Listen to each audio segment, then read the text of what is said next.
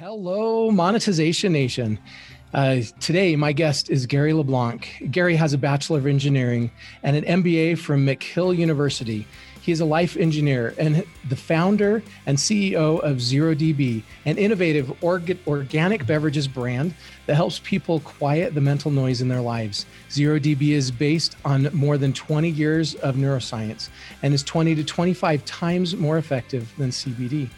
Gary is also the author of Find Your Superhuman Unlock Your Unique Potential. Thank you so much for joining us on the show today, Gary. Hey, Nathan. How are you? I'm doing great. Hey, can you share with us something that you are super passionate about? Uh, well, something I'm super passionate about right now is uh, we're working on the content side of ZeroDB, which our tagline being quiet the noise presents an opportunity for us to create an ecosystem around helping people do the deep work. You know, our drinks are merely a catalyst to help people get some space in their life. So, what I'm really passionate about is developing that whole life engineering context around it. I partnered with a friend of mine, Andrew, and we're really putting together some amazing tools, um, some amazing systems that people can really lean on to take action and help quiet the noise in a more substantial way. Okay, let's go to your book. Let's talk about um, this superhuman ability that we have. Mm-hmm. And part one of your book is how the body works. Can you give us, in a quick nutshell, a summary of of the key points of that section? Yeah. So the main parts of that section is um, how we actually deal with nutrients in our body.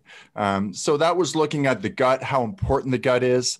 You know, um, really understanding some of the hormones um, that you have to manage. You know, be it ghrelin, um, be it ghrelin, be it leptin. It, it's an engineer's perspective, meaning, you know, what you really need to know to have enough basis for understanding what you're putting in your body. And you'd, you'd mentioned superhuman. Really, our superhuman potential is simply when we align within ourselves, both from a physical, emotional, mental, and spiritual standpoint, we're better able to connect with others. So, find your superhuman was the mind body alignment within ourselves but the superhuman really gets unleashed when we connect with others. That was the point of the book. What are the most important fuels that we need to make sure our body is getting? Yeah, so really it's about biodiversity. A lot of people have different diets. You know, people talk about macros, carbs, proteins, fats. I've never counted a calorie. Um, what I truly do believe it's getting back to nature. You know, one of the things I find really interesting right now is if you can get a handle on how your specific ancestors ate, you'll have a better idea of how your gut microbiome evolved and really how your genetics evolved. So when people look at these specific diets, I think it more has to do with what has your culture eaten over time. Those are probably the foods you're more tolerant to.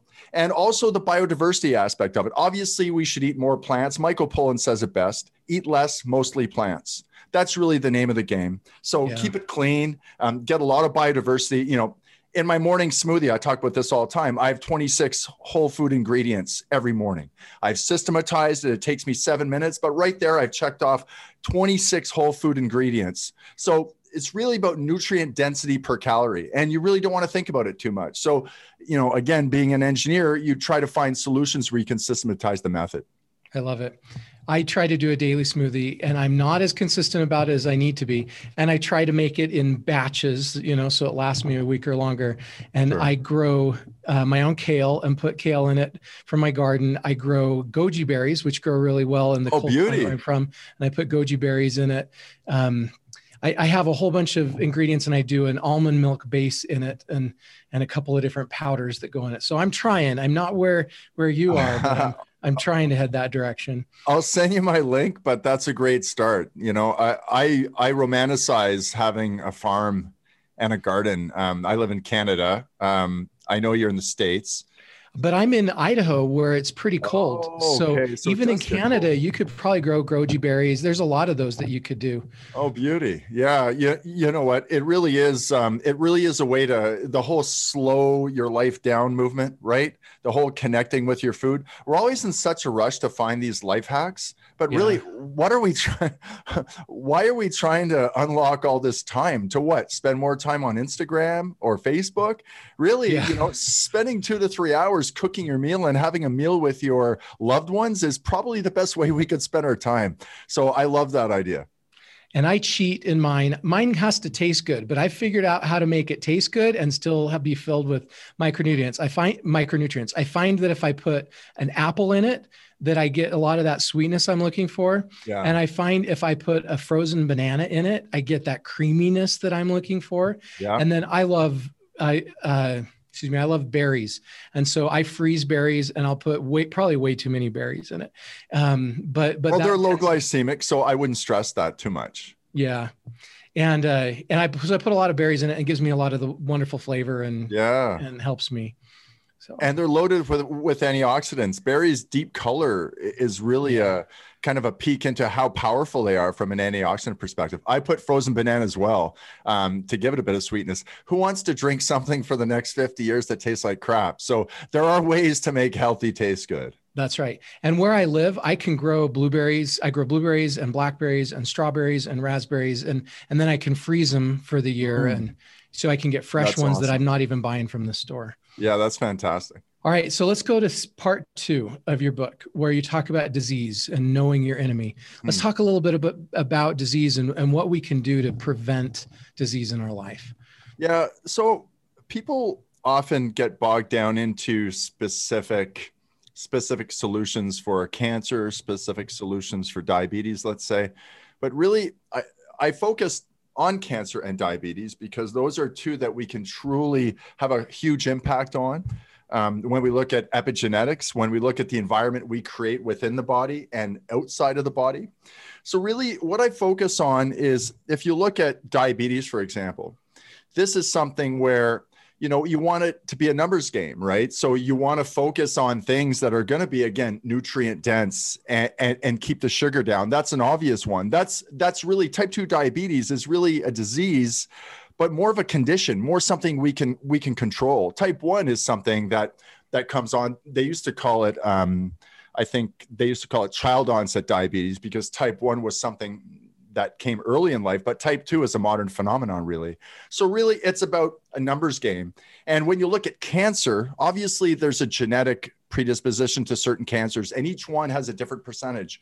But it gets down to epigenetically what kind of environment are you creating in the body? So when you look at your genetics, you can't control your genetics, but you can control the, the methylation of genes, the activation of certain genes. Yes. And, and, and that's where epigenetics comes in. So you want to create an environment that you can basically instead of having four bullets in the chamber you have one. You know there's always a chance that we're going to get these diseases but we have more control than people think. And when it comes to cancer obviously there's certain things like you know when you look at processed food and nitrites those have been linked. When you look yes. at organophosphates so staying away from pesticides um, that's been linked to lymphoma.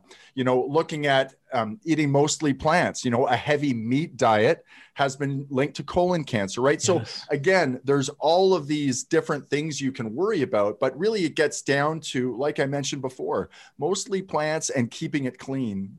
Um, and, and that's really what I focus on because it truly is a numbers game. Yeah. What really got me turned on to this years ago was Dr. Fuhrman's Eat to Live book. Hmm. I love that. That's one of my top 10 books of all time. And um, he he talked a lot about the China study, if I remember it right. It's yeah. been years, so I yep. could quote this wrong, but he talked about the China study, and he found these different populations in China that kind of stayed in the same place. They didn't move mm-hmm. around like in the United States, and yeah. and they had very different diets. Where here in the United States, you know, we have the Carl's Jr. and the Taco Bell and the McDonald's sure. all over the place wherever you are, and so it's we've all been kind of corrupted by that. But but there in China, they were able to look at these populations where they ate mm. very differently, and was able to see that there were populations that had almost completely eradicated cancer and diabetes and heart disease. Some of these that you talk about in your book. Mm. And he talks about, I guess as he says and I'm, I'm going to quote it wrong because it's been years since I read it, but sure. um, he says that meat doesn't cause cancer, but we have these predispositions within ourselves for cancer. And mm-hmm. and when we do a diet that's overloaded with meat, mm-hmm. for example, that's just one of the bad foods we can eat. It mm-hmm. it unlocks those those predispositions in our genes mm. and it, it, can cause cancer and um, and well, so yeah. like you like you were talking about with the colon cancer is, as mm-hmm. we reduce those nitrates and, and those things that that are proven to cause cancer um, it can it can radically prevent that and as we shift to the plant-based diet, it can Mhm. fuel ourselves cells with the the fuel that it needs to heal from Yeah. from those within. things. Am I Yeah. saying that correctly? Yeah, he talked about a few things. So he also focused on milk. So he focused on casein Yes. protein. And really, the mechanism of action that he highlighted in the China study was the fact that when you eat a lot of meat, you supercharge IGF 1. So it's a hormone that's been linked to cancer, it's a metabolic hormone. So, really, it's a lot of correlation in his book. Um, I enjoyed his book. I read the China study a while ago, um, but it really did show a lot of correlation with casein protein consumption, which was in dairy, um, and meat consumption. Um, Yep. So, it really was um, an interesting eye opener. And there are populations of people that have eliminated those animal proteins from their diet that have extremely low rates of cancer and diabetes and cardiovascular disease. So this isn't just a hypothetical thing. This is Mhm. this is shown. Yeah, well, you could look at the blue zones. So Dan Buettner wrote Blue Zones. Um, uh, I actually had the privilege of hearing Dan speak, but he looked at those five or six zones on Earth. There's one in Costa Rica, Okinawa, Japan. Um, I, I believe um, Santorini in, in Italy. Um, these places have a disproportionate amount of centenarians. And to your point, yes, they did have a lower meat consumption, a higher plant consumption. They ate very close to how their ancestors ate, but really the biggest the biggest determinant to them living longer seemed to be actually community seemed to be relationships and this was Interesting. and this was supported by um, a 75 year study out of harvard that said the most important um, the most important predictor of a long life was relationships. So it is super interesting to look at these cultures because they still drink but they drink with their friends. It's not in excess. Right. they do consume meat but not in excess right? So it's a very balanced a very balanced lifestyle. Um, so it's really interesting to see how they live. I love that. That just resonates with me. And I, I'm not as good on that as I need to, but I, I'm really trying to, to eat that way. Okay. So that's a good segue into section two of your book. So in section two, you have a part one that's foods to live by Mhm. and a part two that's foods to drive by. Can you Mhm. explain the difference of, of what those two um, parts are and, and kind of talk us through those different foods that fit in those two parts? Yeah, so part one is fairly simple. Um, we don't need to belabor that point, but it's really getting a mix um, of good low glycemic um, vegetables and fruits, right? So when you look at the kales, when you look at the brassica family, cabbage, kale, broccoli, these are cancer fighters. These have the brassica family has a lot of cancer fighting agents, right? Then you look at berries. Berries are low glycemic, loaded with antioxidants. Um, and then you look at other, other other specific foods like sesame seeds, flax seeds, chia seeds. You get your omegas in those. Um, you get um, um, insoluble fibers out of celery, so prebiotics, right? Everybody Yeah. talks about probiotics. And a lot of brain foods too. Exactly. So when you look at brain foods, you know, uh, they often talk about um, omegas, right? So there's a lot of natural way ways to get your omegas, but again, when you look at fish, there's a lot of fish that are fairly toxic now. So Yeah. when you talk about fish, it's quite interesting because fish have typically have a lot of selenium, which chelates to toxins, but there are some fish that are so contaminated that you don't get that benefit. So you want to look at fish that are low on the scale of size, right? So you don't want Yeah. that bioaccumulation. So sardines um, is an amazing. I know it sounds boring, but sardines are an amazing um, source of omegas. But there's a few things we have to supplement, right? So D3, if you live in Canada, we should be supplementing D3. We should be supplementing omegas, right? We can't typically get enough in our diet, Yep. you know, and we should be looking at other things like iodine and kelp. So there's a lot of good things we could look at. When we look at the foods we should drive by, it really gets down Hold on to real quick before we go to the drive by. yeah. So the way I'm dealing with that issue is is I'm putting a scoop of flax seeds in my daily um, superfood smoothie, and then I do a small hand. I'm trying to do a small handful of walnuts each Yeah, day That's to- great for your heart. to eat with my smoothie. So what do you think? Do those give me the omegas? Does that satisfy that requirement sufficiently? if you look at research, it doesn't unless Okay. you're consuming a, a heck of a lot of that. Um, Okay. When you look at flaxseed, I believe the the prominent omega fat in flaxseed is ALA. So your body has to produce that. So your body works quite hard to then transform that into EPA and DHA. So um, it really is, you know, they typically say about a thousand milligrams of EPA um, to have the benefits we're looking for. That's a lot um, to get from a diet. So I would still look into some high quality fish oils um, to okay. supplement what you're doing for sure. Okay, so let's go to your part two foods to drive by. Yeah. So foods to drive by, there's the obvious ones. So processed food, period. It's either high in salt, um, which is, you know, again, it's a problem uh, for high blood pressure, for cardiovascular disease. Um, and then really, I focus a lot on pesticides, right? I focus a lot on, okay, what can we do to avoid, you know, those dirty dozen? You know, there's a there's a list called the dirty dozen um, fruits and vegetables that you should really choose to eat organically. So I try to focus on that. There are some fruits and vegetables that you might not need to eat organically. When we talk about organics, it starts to become a you know kind of a select a select conversation and people get a little offended by the fact that we think everybody can afford to buy organic yeah. they can get expensive. So you want to make smart choices but really if you eliminate processed foods and you start to control what you consume then it really becomes a whole food conversation and biodiversity. So you don't have to worry so much about these specific things. You just have to avoid the real nasty culprits. And again dairy dairy is a coin flip. You know we really didn't evolve we drank dairy. If you're Northern European, you have a lot of lactase comparatively, right? But it's not necessarily something we should be consuming if you look at most of the research. But you know what? This flip flops all the time. So it, it's super tricky. One day eggs is vilified, and the other day eggs is a superfood. Yeah. Um, so I, I try not to get bogged down in the zeitgeist of the day. I just try to keep things pretty organic from a whole food perspective.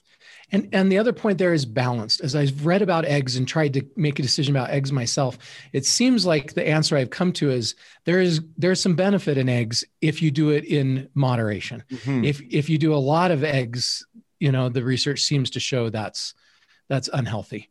Yeah. Yeah, I, I agree with that. Just in general, moderation is important. When you look at eggs, it's kind of a conversation that never ends because eggs are high in cholesterol, but they're they're higher in high density lipoproteins, yes. right? So they theoretically improve your cholesterol balance. We need cholesterol. Every cell membrane is made of cholesterol. Cholesterols are used to make proteins. You, you know, cholesterol has been vilified, but we do need cholesterol. It's really the balance of cholesterol that's more important. And obviously, when you get to an incredible level of cholesterol, there can be adverse effects. But again, in moderation makes sense. I used to eat um, 21 eggs a week, and you know, uh, my blood and my all my all my biomarkers were fine. Um, but I'm not uh, I'm not prescribing that. You know. all right, let's go to section three of your book, "Toxins: The Ugly Truth." What would you like to to teach yeah, us about that? There's an interesting uh, book called um, oh I forget uh, the author was Doris Rapp and she really dug deep into and what i just focus on because i don't want to repeat myself you know when you look at phthalates so phthalates are in are xenoestrogens and basically everything plastic right now. So when we talk about toxins we got to look at what we can control okay? I live in a city. I can't control the xylene and the toluene and the formaldehyde coming out of the cars six floors below. I can't control that. So i buy an air purifier and i do my best but I can control a lot of the xenoestrogens that I'm exposed to. So, be it linoleum floors, um, be it shower curtains made of plastic, um, be it plastic bottles. Now, again, people say that PET is fine, but 10 years ago, um, I believe it, it, was BPA was fine, right? So you want to avoid a lot of the plastics because a lot of the phthalates, which are again xenoestrogens, which mess with our, our, our hormonal activity, and there's a ton of research there you know, we want to limit that exposure as much as we can. For me, the biggest toxins, the biggest way that I manage toxins is I have a water purifier. So I have a Berkey, which purifies fluoride yeah, and, and chlorine. Berkey you know um, there's very few reverse osmosis does a great job but it's also hard hardened the environment it's a four to one ratio for every four liters you would put through that you'd get one liter so again in a lot of areas where water is precious that's not a good solution so i have a berkey for that i have a great air filter in my bedroom. So I create this cocoon in my bedroom that at least I know the air in my bedroom for eight hours is incredibly clean. And I find that is just almost therapeutic knowing that I'm going to be rejuvenating. Yeah. And then obviously the foods that I eat, and I've really reduced all plastics in my life, even down to even down to Tupperware. I don't have any plastic Tupperware. I don't buy anything in plastic as much as possible. I live next to a market, so I'm lucky. So that's really what you want to do. You want to identify the big culprits and do your best, but you can't get stressed over it because we live in the city typically. I love it. Okay, the last section of your book is keeping the body tuned up. Hmm. Uh, can you give us some of your best advice for doing that? Sure. This is another one where everybody wants to come up with the best, latest workout.